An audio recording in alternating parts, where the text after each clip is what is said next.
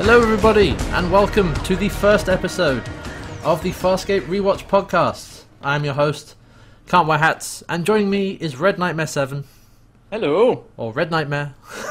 Yeah, well, yeah, I was gonna say, like, can we? Like, can, can we? we- let- we're friends here. We let, let- we don't have to be formal. It's fine, it's fine. but yes, we are going to be rewatching the cult sci fi show Farscape. And to give you a bit of background, Farscape was made in 1999. I Um, old.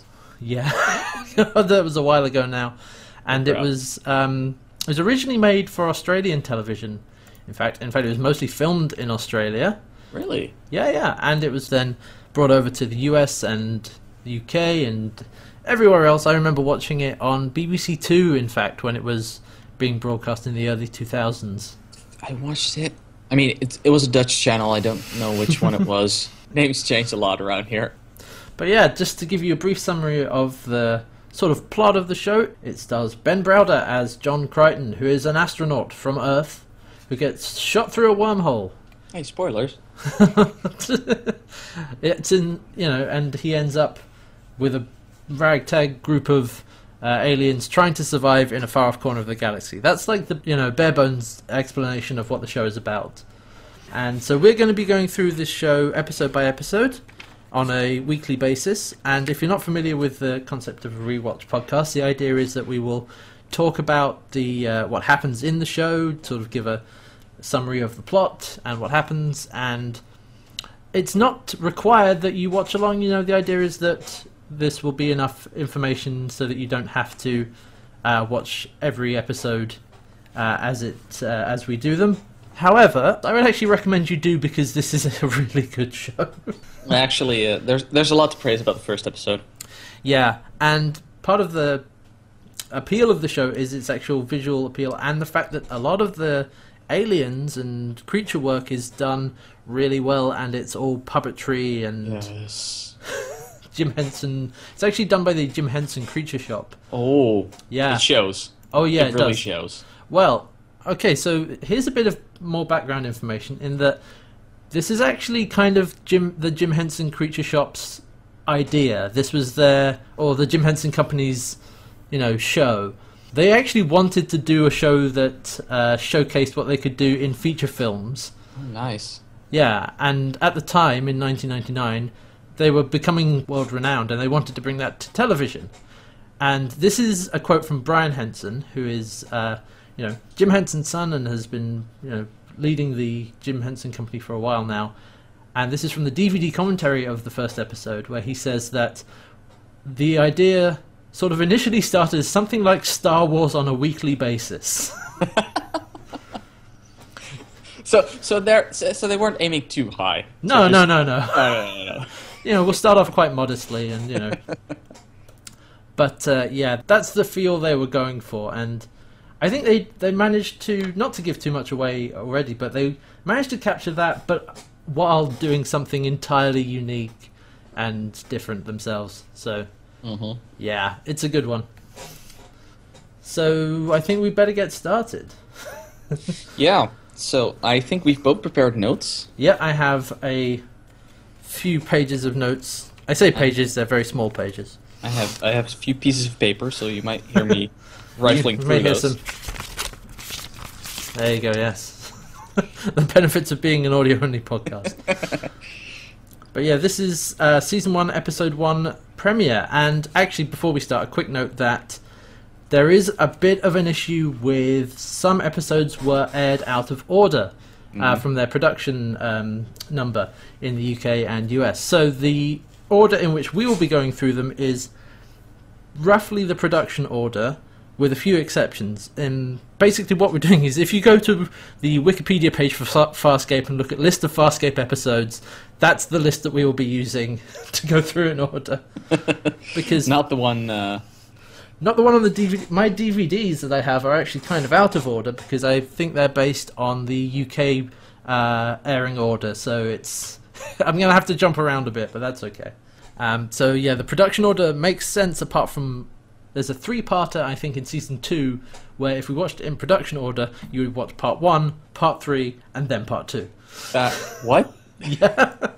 Listen, television is a strange business. I guess. Okay. Well, that but that's just a bit of housekeeping to make sure that you know, you know that if you do want to watch along and watch ahead, then that is the order we will be uh, going through. Yeah, we'll, yeah, we'll be we'll probably be announcing what episode we'll watch next at the end of each uh, episode. Yeah, absolutely. We will make sure that you know what is coming up next, so that nobody gets uh, nobody gets lost. All right. And speaking of not getting lost, let's get back on on track. And With a character who does get lost. And yeah, kick it off. Like I said, season one, episode one premiere, and it opens with a picture, a scene of a man looking at a space shuttle. on a beach on the on the front of his car. yeah, he's sort of got a Hawaiian shirt on, and it is. It looks like it's sunrise or sunset, possibly. And suddenly the music for uh, Magnum uh, kicks in. it is worryingly similar at the at first. It's the Hawaiian shirt and car that does it, I think. But Yeah. we see his face, and it is not Tom Selleck. It is actually Ben Browder. and then we cut to inside of what seems to be some kind of space center facility, where he's talking to his friend. He's, Yeah. he's dressed up in his sort of orange space suit, and is going over some documents regarding their their new mission. They're they're apparently apparently trying to prove a theory that John uh, posited. Yeah, the character. Yeah, so we find out that it is, of course, John Crichton, and he is getting ready to go up into a module that he designed to test a theory that is to do with atmospheric acceleration, pulling a spaceship in and using a planet as a slingshot. Yeah, it's basically um, using the gravity of a planet to accelerate a ship and Yeah, and launch zo- it into space. yeah, which is something that actually that does actually happen. Like gravity slingshot maneuvers are a real thing. They're used by space uh, probes quite often, and uh, the I think the difference here is that he's trying to overcome atmospheric friction to get a higher higher speed out of it. Oh, that's that's why the specific ship. I see. Yeah, Okay. exactly. So he's talking to his friend who's uh, DK, who I think I, I I remember watching the show and I'd completely forgotten that DK even exists. Does he does he ever show up again I after this? I don't know. He probably does, but he doesn't didn't feel like a character that would ever show up again. yeah. But he's played by Murray Bartlett, who is an Australian actor, and you're going to see a lot of Australian actors in this show. like I said, it was primarily it was filmed almost entirely in Australia, and uh, I think John Crichton is one of the few non-Australian act. Well, Ben Browder is one of the few non-Australian actors in, in this series. cast. nice. So yeah, but they're they're talking, and they're turns out John is understandably quite a little bit nervous about going up into space. Which, but more nervous. He seems more nervous than usual. Yeah, That's that's the way he's portraying it. but then to make matters even more nerve wracking, enter Crichton's dad. Oh man. Yeah, Can you imagine having to working with your dad? Like, I love my dad, but having him there at that point, lecturing me about going into space. well, that's the thing. He comes in, and he's actually played by he is actually played by an American. He is played by uh, a man named Kent Kent. McCord. Yeah, Kent McCord. And the funny thing about uh, Kent McCord's casting is that he was cast a couple of days before they started shooting. this is again, this is from the DVD commentary. Um, they said that they were trying to find someone to play Crichton's dad. and They couldn't find anybody, um, and their executive producer of the series, David Kemper, says, "Look, look, I know this guy, Kent McCord. If you, if I let me call him, and I'll see if he's available." And then within 24 hours, he was on a plane to Australia. so, Great job. yeah, which I kind of love, and and he turns up as a. Now Kent McCord has been in a whole bunch of things. He's been on TV for oh a very long time. He's been in all kinds of you know stuff like Dragnet and uh, a lot of police shows. He was in seaQuest DSV. He's actually in Airplane 2 the sequel in film, you know, films and so on. But uh, he had like a, a quite extensive career and and he does give off that sort of all American, you know, uh, astronaut hero kind of vibe as soon as he walks into the scene. Yeah, he's uh he, he demands a lot of respect as he walks through Yeah. the corridors and everything. You can see that like this is a man that's he's done some shit. Yeah, Jack Crichton comes in and immediately everyone is sort of, whoa, stand to stand to attention. Oh, Papers this- drop, people start nervously twitching. Gallagher gets turned off. Yeah, exactly. And he's trying to reassure his son that, you know, no, you gotta go up there and it'll be fine and and then the scene cuts into some scenic stock footage of a space shuttle. I hadn't even realized that until now that it was that was totally stock footage. Oh yeah, no. Again, like I have, I I've been reading through the. There's a transcript of the um, DVD commentary on FarscapeWorld.com, which is a good resource for sort of uh, background information and so on. And this, they joke um, the producers about, yeah, no, we totally shot that. That was that was a real thing. That that was a, a space shuttle they specifically, you know, specially put up for us in Australia. Yeah. it's like no, it, it's it's it's very obviously stock footage because where else are you going to get a space shuttle? Not everybody has one lying around in the backyard. Yeah, and that also also kind of dates the show a bit now. Unfortunately, Mm, that they're still using a space shuttle. fair point. And uh, we cut then to space. Well, okay, no, actually, before we cut to space, I want to talk a little bit about the scene that they have as Jack and John Crichton are walking down, you know, to the space shuttle. There's a scene in the corridor where they're walking down and and they're talking about, like you said, like he's Jack Crichton commands a lot of respect, and you know, imagine working with your dad, like you said.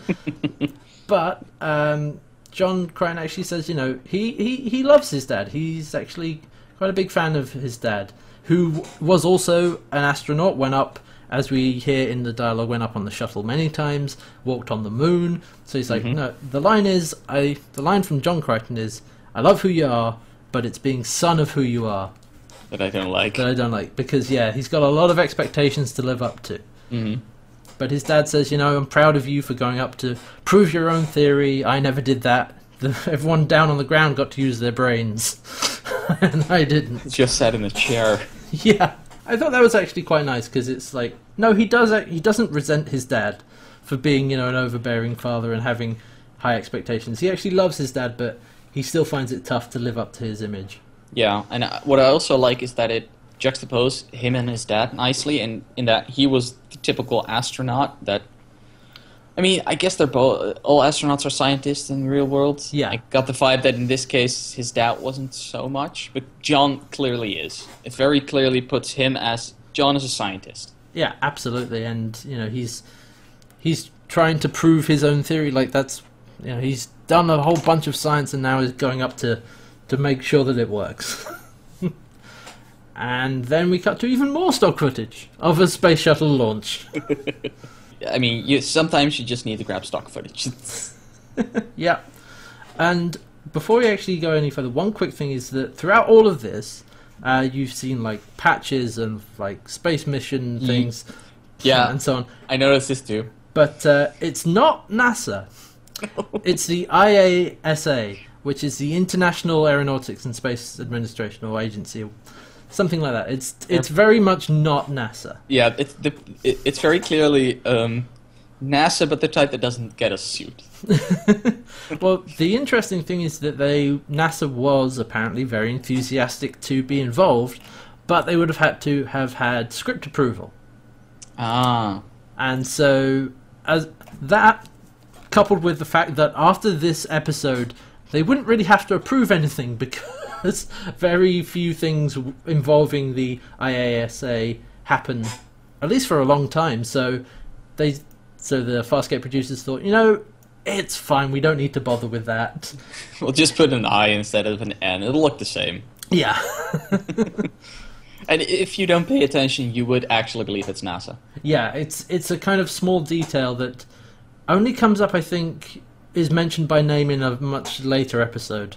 Mm. So John is up in space, and we cut we cut from stock footage to an actual CG shot, which is Which, nice.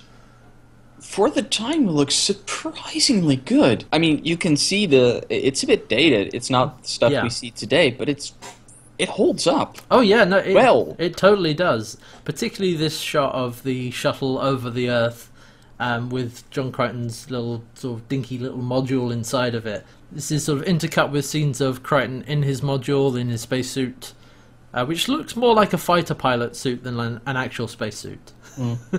and with back at uh, back at ground control, uh, which is said to be Canaveral.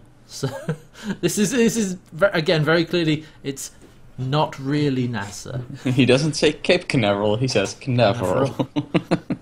And uh, of note, this is one of the few times you will actually hear the words Farscape said in the series. yeah, he named the ship Farscape 1. Yep, that's where the name of the show comes from. They said the name! They said the name! and off John goes into the atmosphere, being pulled along by Earth's gravity. and of course, something goes wrong. Yep, it, something goes, something definitely goes wrong. and they have the whole kind of techno babble thing of there's some kind of electromagnetic wave heading your way. I like that they just keep it at electromagnetic wave. We're not gonna think up any stupid words, we'll just use some Yeah, we'll just use something very vague and general. generic. Yeah, and then of course John Crichton's uh, thing gets hit by the electromagnetic wave and he disappears. And suddenly he's in Stargate. Yeah, pretty much. Going. Yeah, I saw that animation and was like, this reminds me a lot of, uh, of the Stargate animation. yeah. There's he's tumbling through what appears to be like a long tunnel of, again CG, but it's like a glassy, like water-like texture to the inside.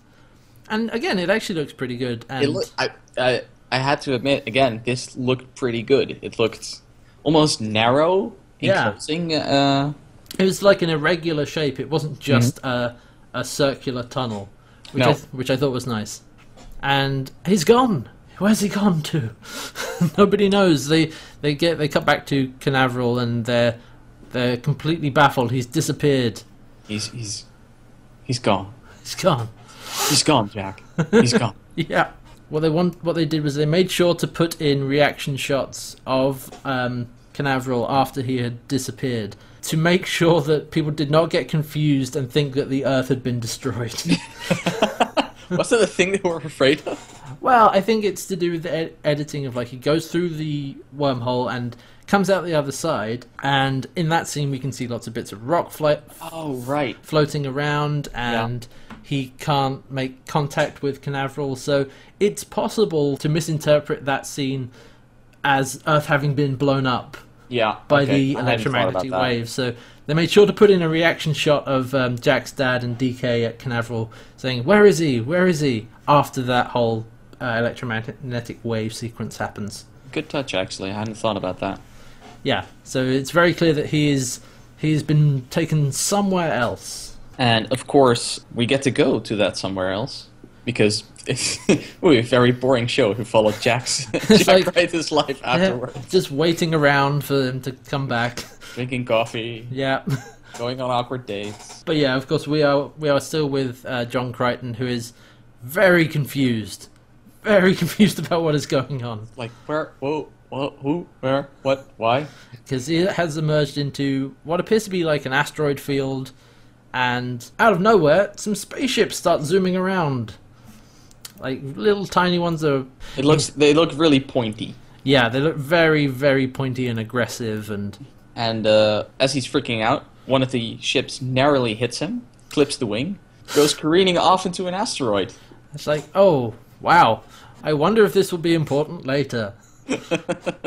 and that is where the titles finally hit.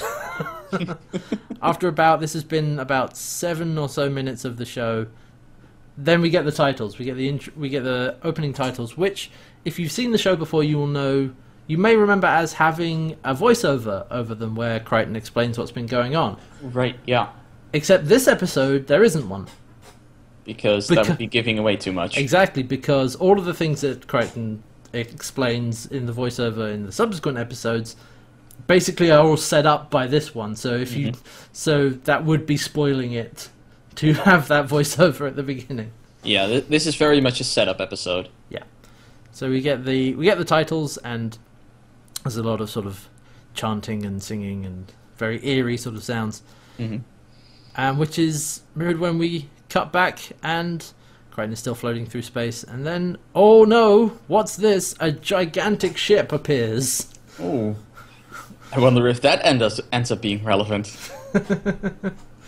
And yeah, John gets pulled. He gets pulled in towards the ship. Again, this is this is very sort of early on in the show. This is still in like the first ten minutes, and we're already sort of we've already ditched Earth. Everything has been left behind, and we're in another part of the galaxy, being you know shown all this alien imagery. It just this show doesn't mess around. No, I like that it's straight like, okay, this is the setup, here's he comes from, okay, that's all boring, let's go. Well, what I, I appreciate that they did that while still providing enough background information in the first few minutes. Yeah, they they packed that n- nice and tight. Yeah, it's very neat and like you know, this is what you need to know. He's a you know sp- uh, astronaut, scientist. And he's got this relationship with his dad, and he's going to go prove this thing. And then boom, aliens and spaceships and all that stuff. it's like, all right, we got that out of the way. Okay, let's go. Let's go. Come on, losers, we're gonna do some sci-fi. yep. And now he's been pulled in and has been taken aboard the ship.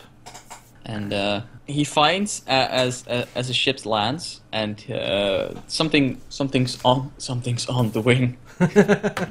It's yeah, it's a little two little eye stalks pop up, and he gets very confused, and then has to uh, has to eject the canopy because his module starts catching on fire, which sends the little robot flying.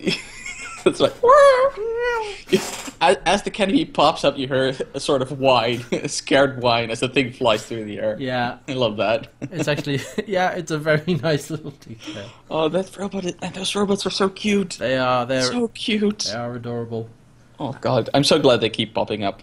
I mean, they're they're integral to the running of the ship. Is the is the mm-hmm. idea. Yeah. But yeah, John gets out of the module in the hangar bay and is even more conf- like John Crichton's default expression in this first episode is confusion, exactly. which is fair enough. I mean, I. To be fair, I'm. I always hope that when astronauts make first first contact in real life, that they geek out more because they probably all watched science fiction. Yep. Like, come on, you've probably seen like at least three shows that depict this, John. You should be able to go with the punches. Yeah. Speaking of all that, he's now he's made his way somehow to the bridge, what appears to be the bridge. I think he's been led along by the little robots. Yeah, he's actually taken hostage by those things. It's like there's a, a little gun that, he, that blasts him and just poking him in his in his ankle. Like, keep moving, keep moving, son, keep moving. They're coming Um, with us. Yeah, I like that the the first shot we see of the bridge and of the crew of the ship is from the back. You see them all just trying to trying to escape. It turn, it seems like they're trying to escape the smaller little angry ships that we saw earlier. Mhm. And at first, he cannot understand a word they say. It's all kind of garbled and you know. I love that fact. I'd like- Like, no, no, I, he He doesn't speak alien. Are you nuts? Yeah, they don't speak English. Until uh, one of the robots then injects a thing in his leg, which mag- which somehow ma- makes him able to understand what these two aliens are saying. I like that. It, I also like that it slowly changes. Yeah, There's, there's there's a moment that you slowly that that the voice of one of the aliens slowly starts going from complete garble to an actual English sentence. yeah. Because what happens Nice is effect. they both realize that suddenly there's someone else on the bridge. And one of them gets really really angry at him for some reason. picks him up by the throat. So yeah, uh, quick description. We have, I mean, we have.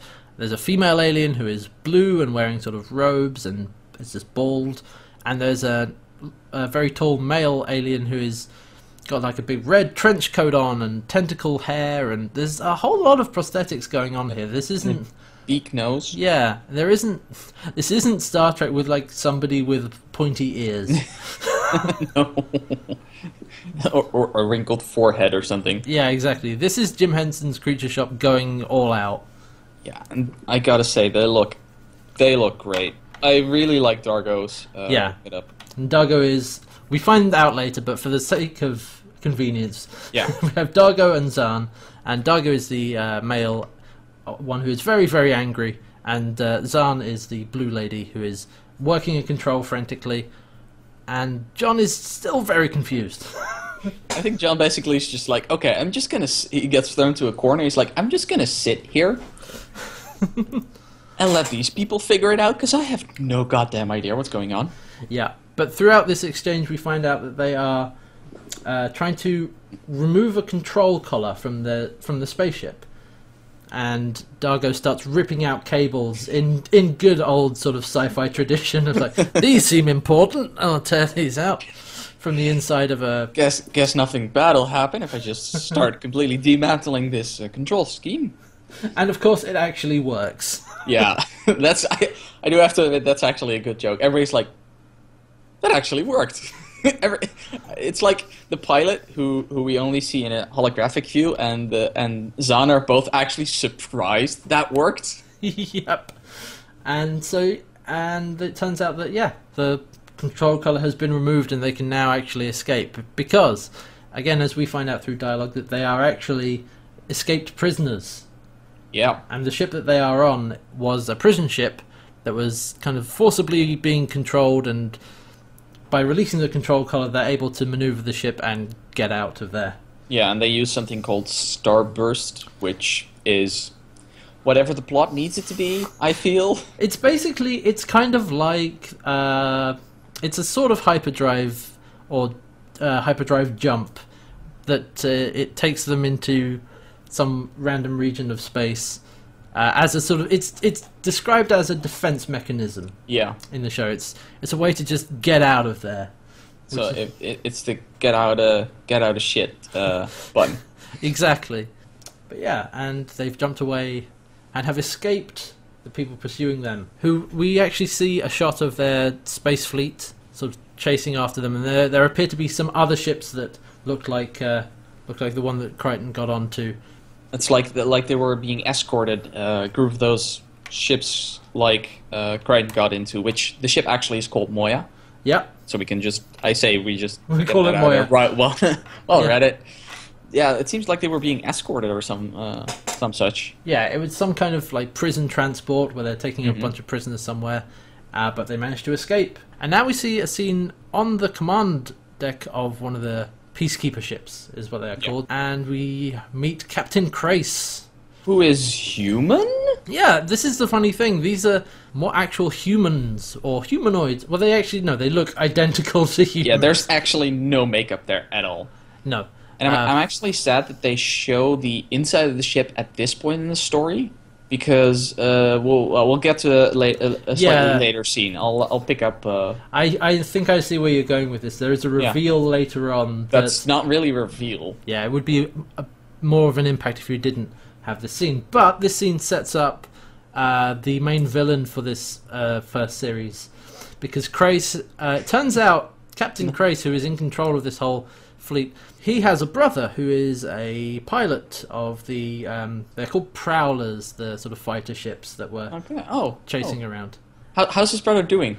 Uh, his brother's dead. Remember earlier when one of those ships clipped into Crichton's uh, module and got blown up? Yeah, he was piloting that ship. Yeah.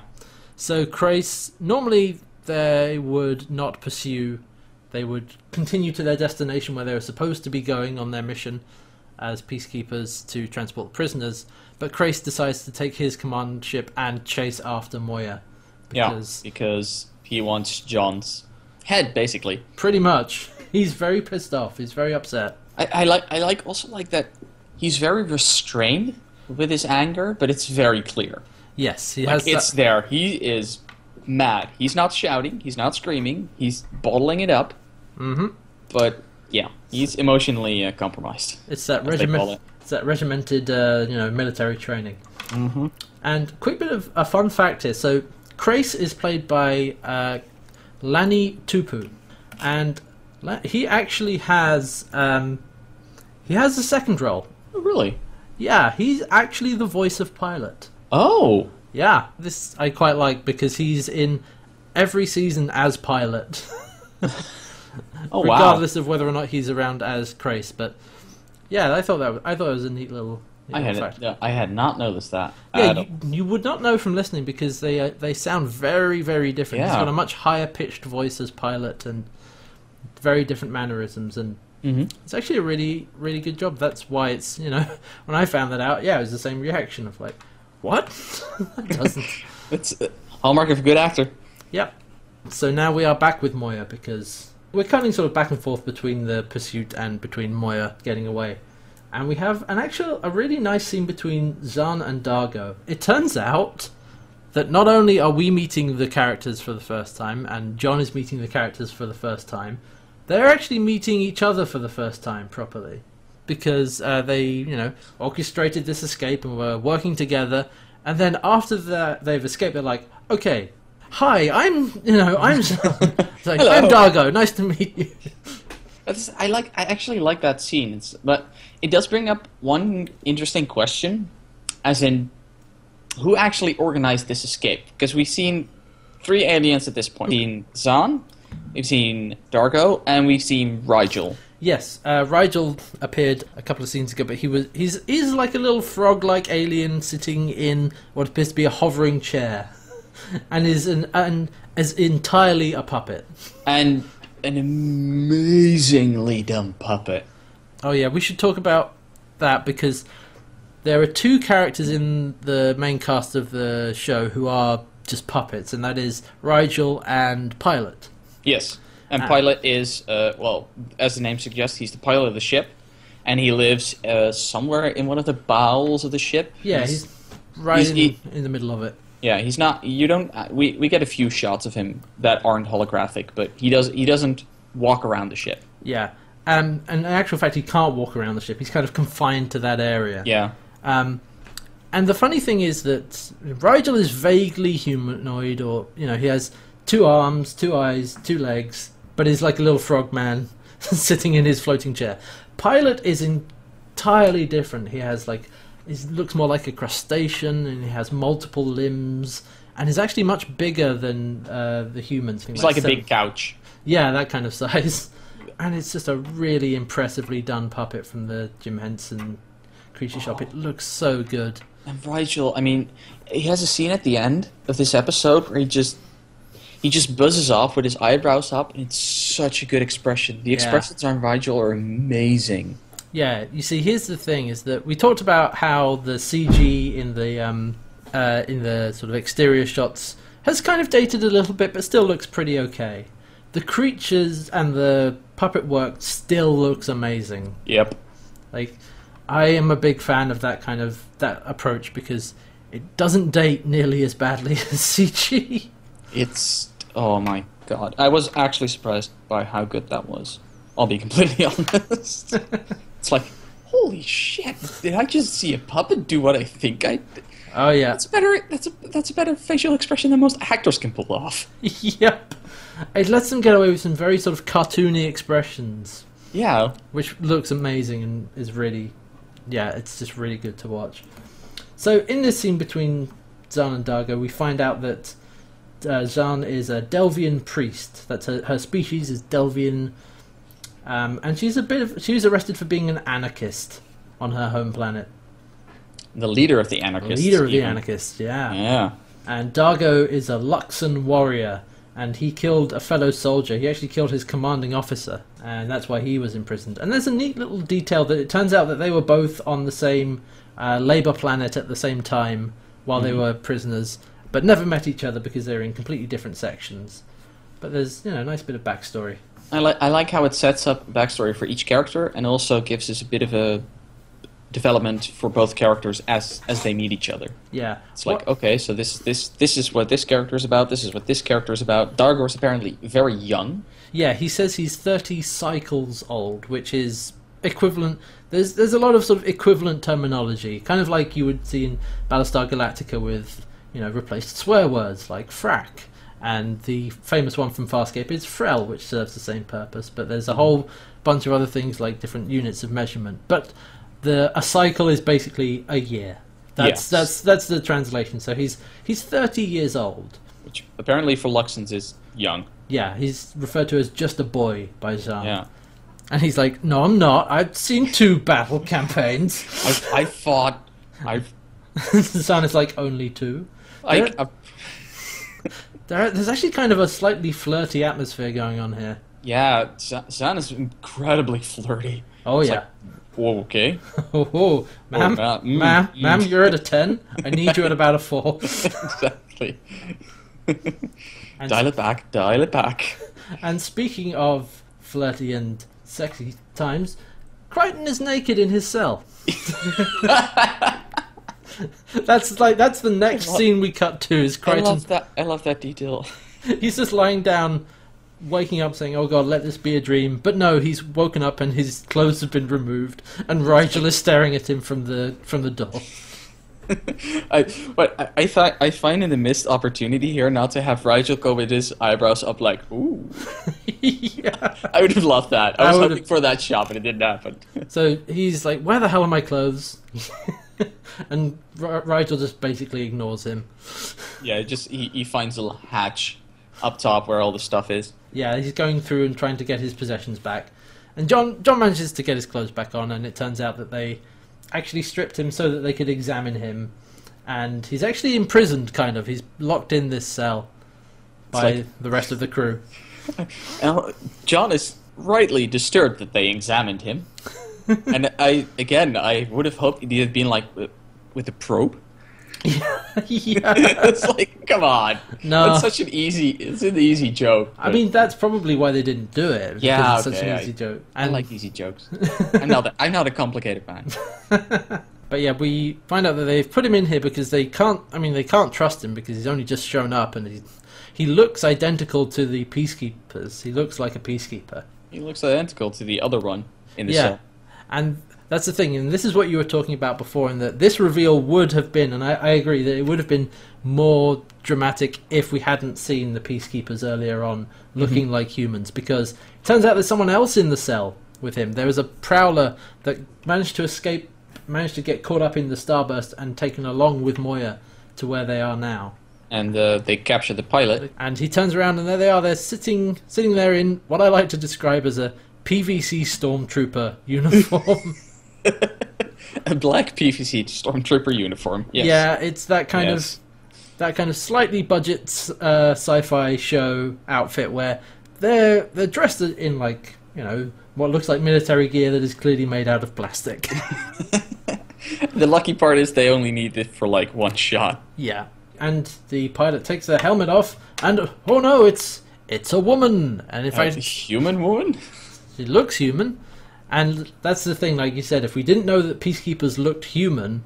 That would have been a huge reveal. It would have been like, "What?"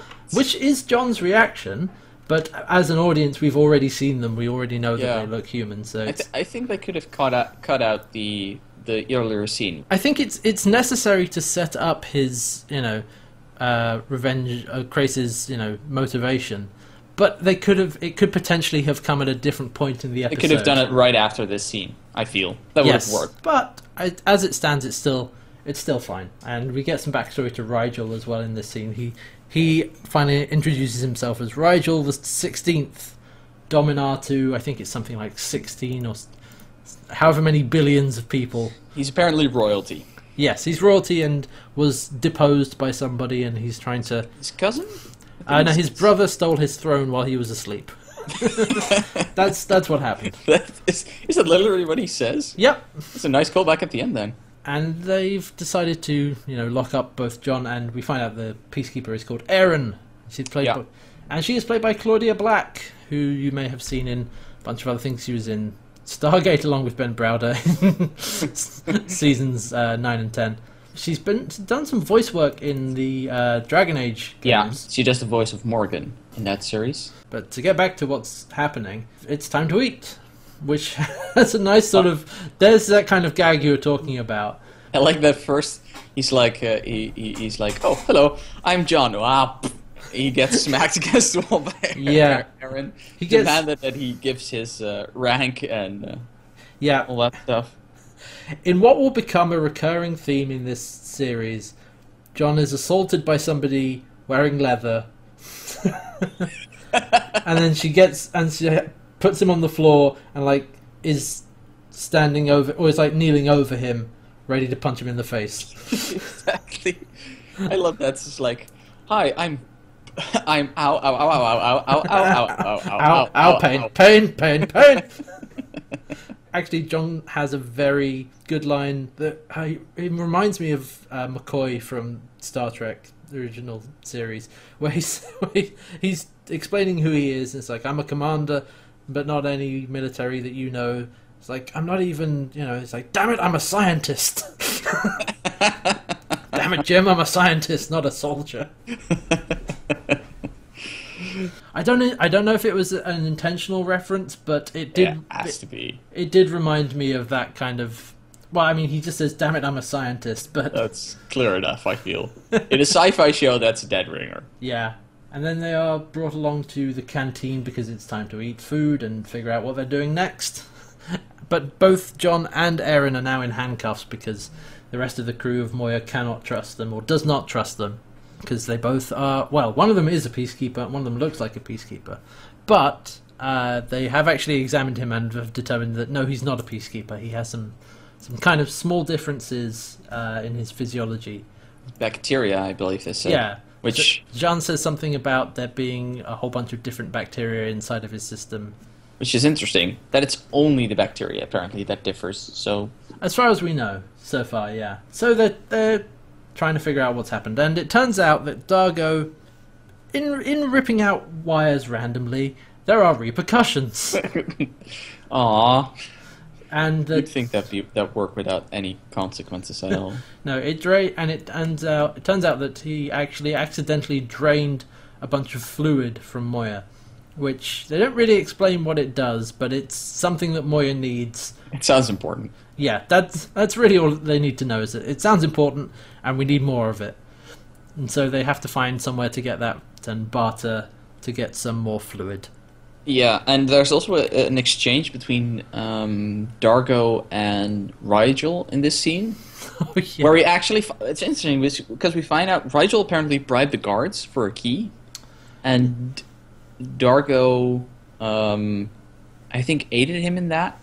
I get I'm, the way I'm seeing this scene. I get the idea that the um, escape was Dargo and Rygel's idea because uh, and Zhaan wasn't involved in it because apparently those uh, because Dargo and Zhaan don't know each other. That's I'm making this up with the information I have. I can see that. Yeah. It's, uh, what we find out is that there's some tension in this in this group. They're not. They don't all Yeah. get along, and I, I actually like that that they are all getting to meet each other and figure out, you know, their crew and their roles and who can trust who, rather than having somebody try and rather than John being thrown into an existing um, crew of a spaceship. You know, they're all they're all still trying to figure this out.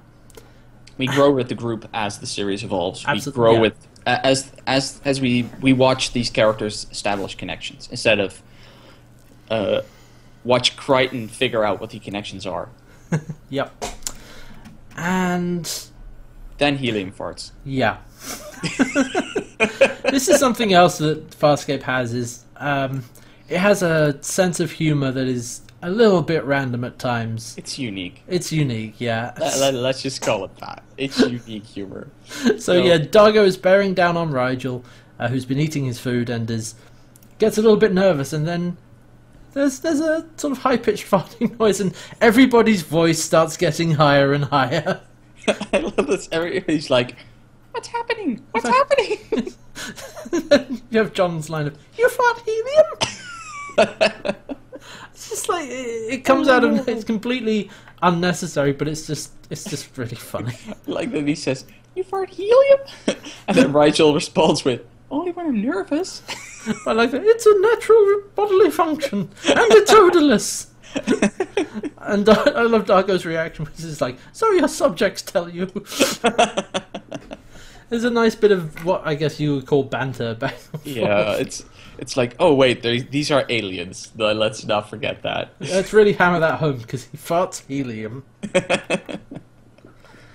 Oh, I love that. So yeah, John and Aeryn are, are trying to still just trying to eat their food while this Then, is uh, happening. And then Aeryn suddenly, as they leave, Aeryn suddenly gets thrown to the ground by Dargo. Yeah, because she pocketed a fork in her sort of in her uh, sleeve to try and escape, but uh, nope, they're onto her. she gets denied. And then actually, they uh, it's a very minor detail. They reuse a shot from earlier in that scene with her eating casually, being like, "I'm not telling anything." Yep. I noticed that. It's just it doesn't mean anything. It's it, it works fine. It's just I noticed that it was the same shot. I can't not see these things. So they're actually trying to figure out from Aeryn um, whether or not there's a peacekeeper presence on this planet that they found, which has a commerce section or is a commerce planet where they can go and get some fluid. Um, but uh, Aeryn doesn't know anything and isn't telling them anything and is just eating her food silently. so they stick Aeryn and John back in back in the cell, and this is when John has a bit of dialogue where he's like, "Oh, you know, I must have come here through a wormhole." it's like that must be it. That's got to be it. There's no other explanation. Clever boy, clever boy. And Aeryn is completely uninterested in what he's saying because she's tr- she's trying to escape. She's like, if only I had a fork. And what do you know? John actually sequestered a fork in his sleeve because nobody was looking at him because he's been able to convince everyone that he's not really a threat and he's just kind of an idiot. Yeah. and then they actually manage to escape. And there's you know a bit of dialogue between John and Aeryn where they're John's trying to figure out where his loyalty should be because he doesn't know anything about what's going on here. He doesn't know any of these people. Yeah, and there is a line between him and Aeryn where he's like, you know, we've got to help them, and it's you know they're prisoners, and it's like, but what about compassion? he's like, and Aeryn is, what is compassion?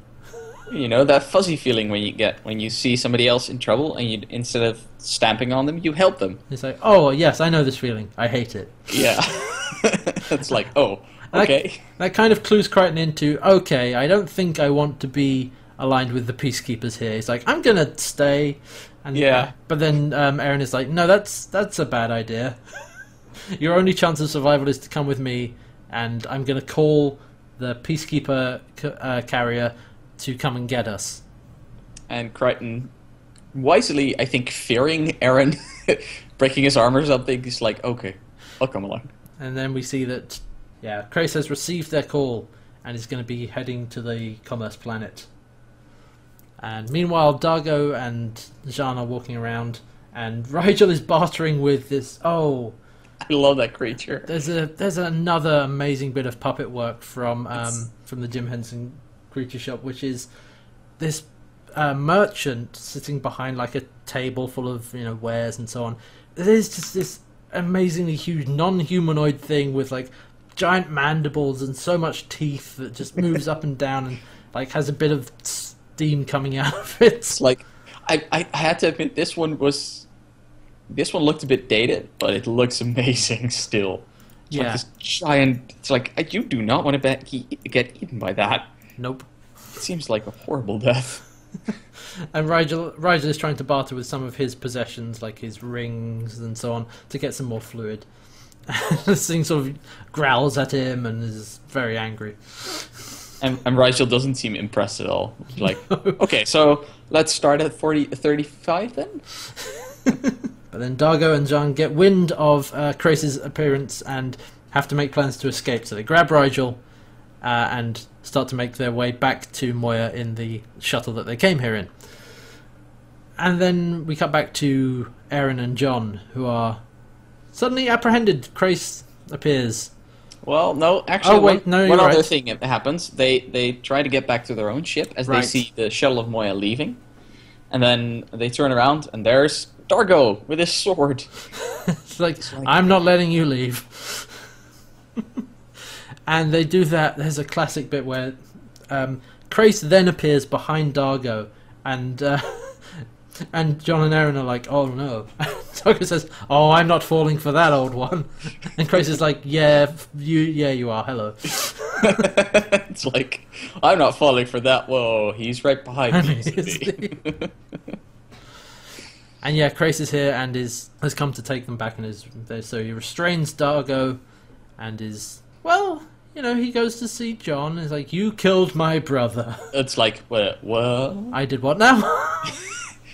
Sorry, it's been a bit of a blur. Who I who did I kill? and he's able to figure out that it's the near miss he had in the in his module, and he's like, "No, that was that was an accident." It's like, "Yeah, okay," says Crais. It's like, "I'm taking you in anyway." Uh, what I like is like Aeryn is like, no, no, no. He se- he seems like a stand-up guy. How long have you been talking to him? Crais asks. And I like that John actually John actually senses what's going on and he covers for us like not long. This is again a recurring thing that he's trying to actually help her because he sees someone who has been, I think, brainwashed by peacekeepers into being this unfeeling person. Is like, no, I can, I can help you. Yeah, don't be like this. Yeah. So he, yeah, he covers for her because she actually did help him to escape, even though you know, it may not have been the right thing to do with regards to everybody else, but she did try and help him get out of there. Yeah, but despite that, Crais is like, well, you know that if if you're been exposed to unauthorized alien uh, creatures, that uh, you might be corrupted uh, irreversibly. yep. Which means, which means, you know, death. Peacekeepers are assholes. Yeah. Holy crap! It's like if you talk to an un, it's specifically um, aliens that they don't know, like uh, new, Yeah. new sort of alien contacts. If you talk to them for any length of time, you've been quote contaminated and you know, are therefore useless. You need to be shot. Yeah, Taken out behind the barn and shot. pretty much. So yeah, all three of them, Dargo, uh, Aeryn, and John, get taken prisoner. There's this scene in what is very clearly a kind of backlot or like a disused like factory or something. But uh, there there are these two guys in like in standard sort of military space military uniforms with balaclavas, and John is like, "Oh, what?" He, g- he takes the puzzle ring off John that uh, his dad gave him. It's like, "Oh, what's this then?" So, oh, it's a puzzle. You have to take it apart and figure out how to put it together. It's like, oh, combat uh, training, a field uh, training exercise or whatever it is. I love that sentence. That says so much about the peacekeepers in one tiny sentence. Like these people think about everything in military terms. Yep, They have nothing outside of the military. not at all. So he's like, no, okay, here's what you do: is you start taking it apart. the guy does that sort of classic bit of like, oh yeah, oh, I'll take this apart. I'll follow the instructions of this guy. And now put it back together again. Oh, oh. And the other one's like, no, no, no, it's a weapon. Come here. And they start. there's, a, there's a scuffle, and then John is able to take their gun and These then hold them up. idiots. Yeah. These are, these are Metal Gear Solid grade cards. Absolutely, it's a good thing Crais decided to, you know, hand them over to his dumbest guards. This is, ladies and gentlemen, the Peacekeeper Elite right here. yep. Just these pair of bozos who are like, oh, let's have a look at this thing. Not pay attention to the prisoners at all. Nope. Uh, and so he basically just uh, forces him to hand over the keys. And I love that there's like, on one hand, he has he has the gun, so he can't actually open his um, handcuffs himself. So it's like both Aeryn and Dargo are like, no, no, give me the keys, give me the keys, give me the keys. You It's can't like- trust them. Unlock me, unlock me, no, unlock me. There's also a great line where he gets hold of the gun, which starts firing like little yellow laser bolts. And he has to like freeze, or I'll fill you full of little yellow bolts of light. I think both Aeryn and Dargo look at him like, "What the hell did you just say?" are you an idiot? But yeah, eventually he's able to convince uh, Aeryn to come with him because she wants to go back to the peacekeepers. She's, you know, you know, is, is still kind of loyal to them, and but then basically, John basically says to her like, "No, you know you're gonna die if you go back there." and she's like, yeah, but it's but it's my purpose, it's my mission. It's like you can be so much more. Yeah, absolutely. He's, he's the same. You can be more. You can be better than this. You don't have to be this person that they've made you into. And so, through that, he's able to convince her to come with him because realistically, they're the only chance of survival that she has. So they get back. Uh, they take her prowler, uh, her spaceship, back to Moya. Where Zhaan and Rygel are waiting for them because they, they managed to escape in the shuttle to, and leave Dargo behind to take care of uh, Aeryn and John. But uh, they get back on Moya and start to make their escape. And suddenly, giant spaceship uh, approaches. Yeah, it's Crais's command carrier is is chasing them, and and this is when Aeryn starts to prove her uh, usefulness because they they're being chased and they bring around their they're called frag cannons, the peacekeeper weapons, and they're being chased at a range of 60 meters. Is the is the now I'm not sure what the conversion for that is. It's either meters, which would be too obvious, but that's very very That's close. like that. That's like that's way too close. put on the brakes and you're slamming into each other at that. Uh, so it may be something like kilometers. It may be. I, I, I'd expect it to be something along the lines of millions of meters or something like that. Probably Oh, even that would be spa- fu- space is big.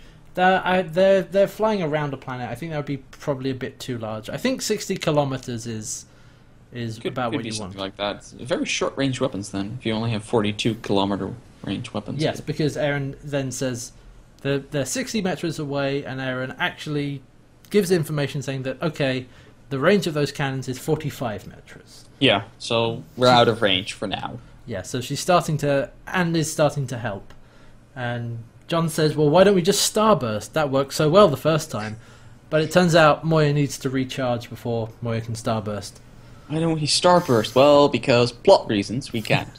because it's more dramatic if we have to charge up and can't actually do this. exactly. Which, you know, I'm fine with. It would be a little too easy if they're just like, all right, boom, starburst, gone. Yeah. For this, for this first uh, episode, at least. So, Moya needs to recharge, so they can't starburst. Then John has a bright idea, which is it's a bit of a if you know there's a trope called Chekhov's boomerang or Chekhov's skill. It's more appropriately known as Chekhov's gun, which is when you see something in an episode that is given attention, it uh, it is going to be useful later. yeah, we've already seen that happen with the good luck charm his dad gave him. Yeah, Because that's the thing the guards are arguing over uh, absolutely. in that scene. Yeah. So he, John is like, aha, wait, I have a thing for this. I have, I have a theory. And he's like, I need paper, and they like, what the hell is paper? So he he gets a marker pen that he apparently has in his jumpsuit and just starts writing on the floor, doing some calculations because he's trying to do the exact same slingshot maneuver that he did at the beginning of the show, only with Moya to escape the peacekeepers who are chasing them. And but to do this, they need to actually manually fly the uh, pla- the ship, and guess who is the only person who can actually fly a ship reasonably well? Aeryn. It's Aeryn. Yep. Because they say, Dargo, you fly it. It's like, I'm not a pilot. so they all look at Aeryn and like, it's it's this or die. And she's like, all right, fine. And they Come here. they ask Pilot to give her manual control, which for all the world looks like a kind of one of those trackball mouse mouses.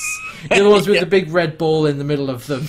It's a weird. It, it, it, it seems like a joystick, but with an, a necessary, um, almost like a sundial attached to it. That's how I saw, how I view it. So yeah, he's and John is giving her, you know, the information of like you need to hit this angle and this degree and go towards the planet, and it's it's a very sort of tense sequence of like last time you did this, John, you got sucked through a wormhole. That didn't end so well. yeah, and like you haven't actually proven that this works. But of course, because otherwise the show would be incredibly short, they actually succeed. Yep, it works. Everything is fine. They zoom off out of the planet and they are out of range of the peacekeepers. They're off their sensors, and so they're able to take a breather and relax and start plotting their course, which they say going towards the uncharted territories, which is somewhere where peacekeepers have no jurisdiction.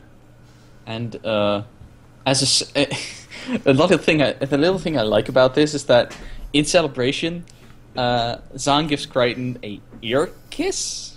Yeah, this is so. This is something I think that didn't make it to air in certain places. This wasn't, but this is fully intact on the DVDs. Like, uh, she comes up to John, hugs him, and then puts her ear against his. And this kind of weird sort of shake, and he's sort of like, "Whoa, what the what? just- What just happened?"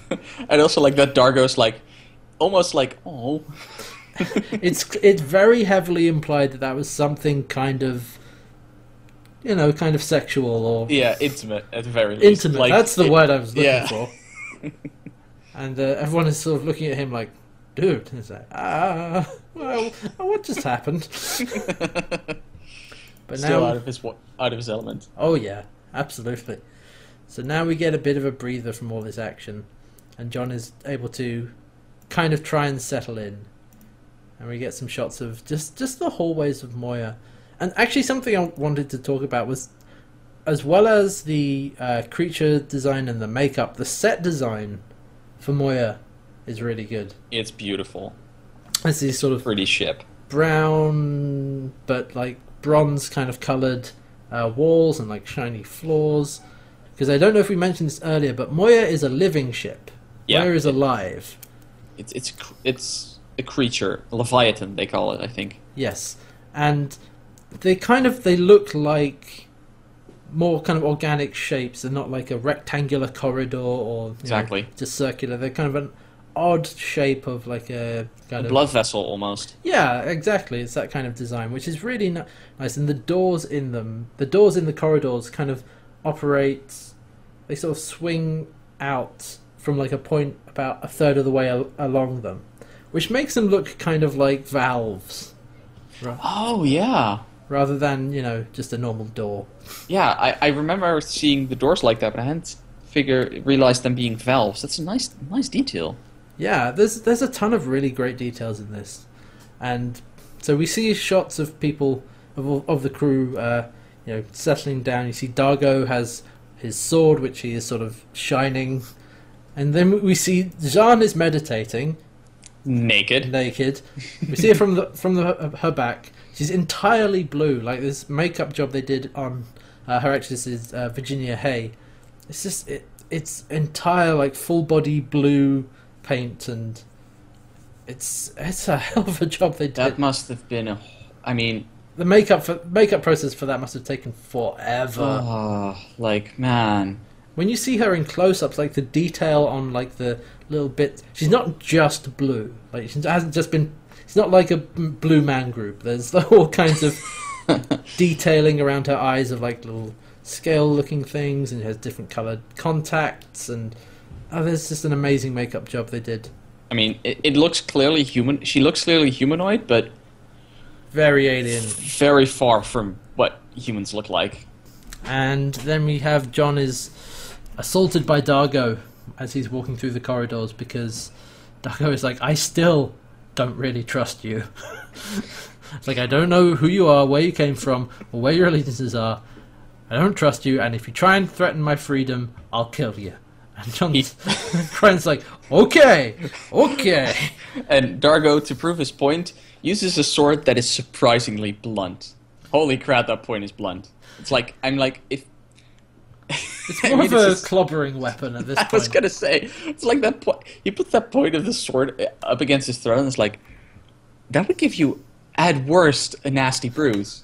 Like that, that that's not gonna cut anything. That's probably why Dargo was, you know, polishing it, or maybe he was like using a whetstone kind of thing, because it it may need sharpening after having. I was gonna say it looks like it. it that's what I. I mean, it might be just just a slashing weapon, Maybe. but him just using the point as a threat instead of the blade. I'm like, come on. Well, you, well, in that in that exchange between him and Crichton, you find out that he's been on Moya or been imprisoned for eight cycles, so eight years. So it's possible that his sword has been in storage for eight years and has kind of gone a bit dull. Okay, yeah, that would make sense. So maybe he needs to, you know, shine it up a bit. this scene then goes into one of John trying to get his stuff together and is talking to Aeryn, who says that, you know, Luxans are a very angry race. Don't cross them.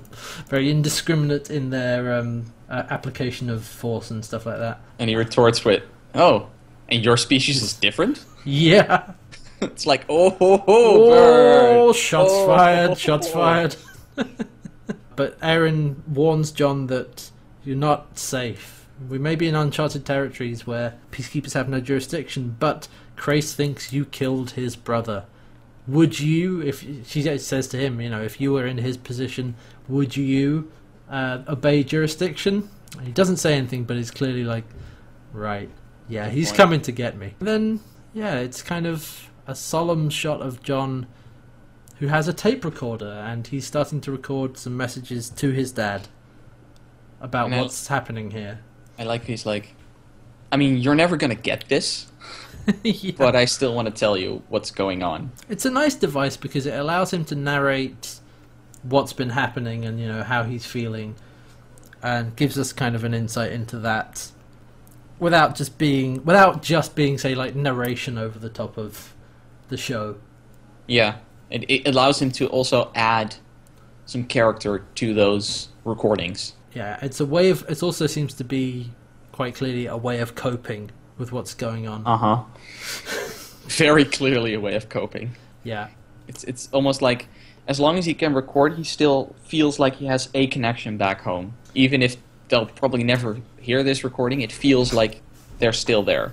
and as he's recording this, he's actually fixing up the little robot that uh, br- that he ejected off the canopy of his module earlier because his eye stalk got broken. And but I like that because it shows that he's uh, integrating into the crew of Moya. He's you know participating Yeah. after you know helping to save their lives, and he's now fixing up a. They're called DRDs, kind of slowly becoming part of the crew. I like how it really sets this episode up uh, as it ends, being like this series like, okay, this is powder keg. These people don't all like each other at all. Yep, he says in his uh, message to his dad that there's life out here, uh, amazing, psychotic life. I think is the line. It's like this is this is not a nice place, This is not what I would have expected First Contact to be. and there it ends. We pull back out, and there's a shot of Moya, a, a nice CG shot of Moya going over what appears to be some kind of either galactic disc or planetary disc or something like that. And there you go. Then we have the end credits, and that's episode one of Farscape. It's um, it feels a bit crowded. The first episode. I mean, they've got a lot of exposition to do. I, I mean, yeah, totally. It's pretty impressive what they push into 45 minutes, but it, it feels like this used to be a longer episode, like a longer pilot, and they had to cut pieces out to make it function in its planned time slot. That's what it feels to me. it does feel kind of I don't want to say rushed, but it does feel like like you said, very hectic and very. You know, Mhm. there's a lot to take in with this episode. Even just you know recording this and trying to get across what's happening. There's so much going on. They're like, oh wait, you know, we're. You have to explain this thing and this thing and this. We cut to this and then to that, and we go back there. Oh, Yeah. there's also this thing. I mean, in in another type of show, it could very easily the pilot could very easily have been much more on Earth. It could have been like the first half of the show or the first half of the episode rather than the first ten minutes. Even it could have been on Earth with you know setting up Crichton's backstory and then. And then maybe even like most of the episode could have been that, and then at the end he gets shot through a wormhole, and then meets aliens, and then cliffhanger. I, I'm glad they didn't do I, that. I am I am also glad they did not. because that's I mean that's not what you watch the show for. That's not the interesting part. I always hate it when any form of media, book, game, movie, just s- series starts with okay, the first half of this is just going to be set up, and then halfway we'll get to the good stuff. It's like no, get to the good stuff. Skip all the. If Yeah. if you're admitting that the first part is boring, don't show that. Go straight to the good stuff. And that's exactly what they do. They just dive in. They just go straight into the deep end of like, Yep. okay, here's a few things you need to know. Here's Earth. Here's something familiar. Here's you know John Crichton. He's an astronaut. He's doing this thing. Okay, boom. Aliens, you know, living ships, space fighters, all this kind of stuff. It's like, whoa, okay, all right, we're not starting off slow here. Nope. Yeah, I think as pilot episodes go, like you said, it's very it was kind of a lot to take in. Dense is a good word, yeah, dense is a very good word. It's very dense. but it does have actually a strong uh, narrative going through it, so you are able to follow what's going on. So I'm hoping that they can dial back the density Oh, a bit. I have bad news. Uh-oh. Uh, Uh-oh. there's there's hectic and kind of crazy is probably the best way to describe Farscape in general. There are a few episodes that are kind of a bit slower, but it starts off crazy and only gets crazier. and that's kind of the appeal of it because it it doesn't really do a whole lot of the slow plodding philosophical stuff. It's like, nope, we're going full ham with this. Nice. There's one other thing before we uh, wrap this up. Is something maybe you also noticed? I think the sh- I found that some of the shots were were shot in very weird angles. Oh yeah, there's some kind of forgive the expression, Dutch angles. hey, hey, Hey, it's it's a thing.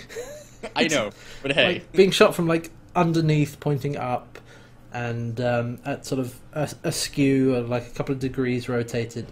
it's not my favorite type. I think part of it, certainly in later episodes, because I know I remember this from certain things, in that that actually adds to the weirdness and you know Mm. of of the of the episode. But in this ep- in this episode, it wasn't necess- It wasn't strictly necessary, and they're still feeling things out. You know, it's only episode one, Yep.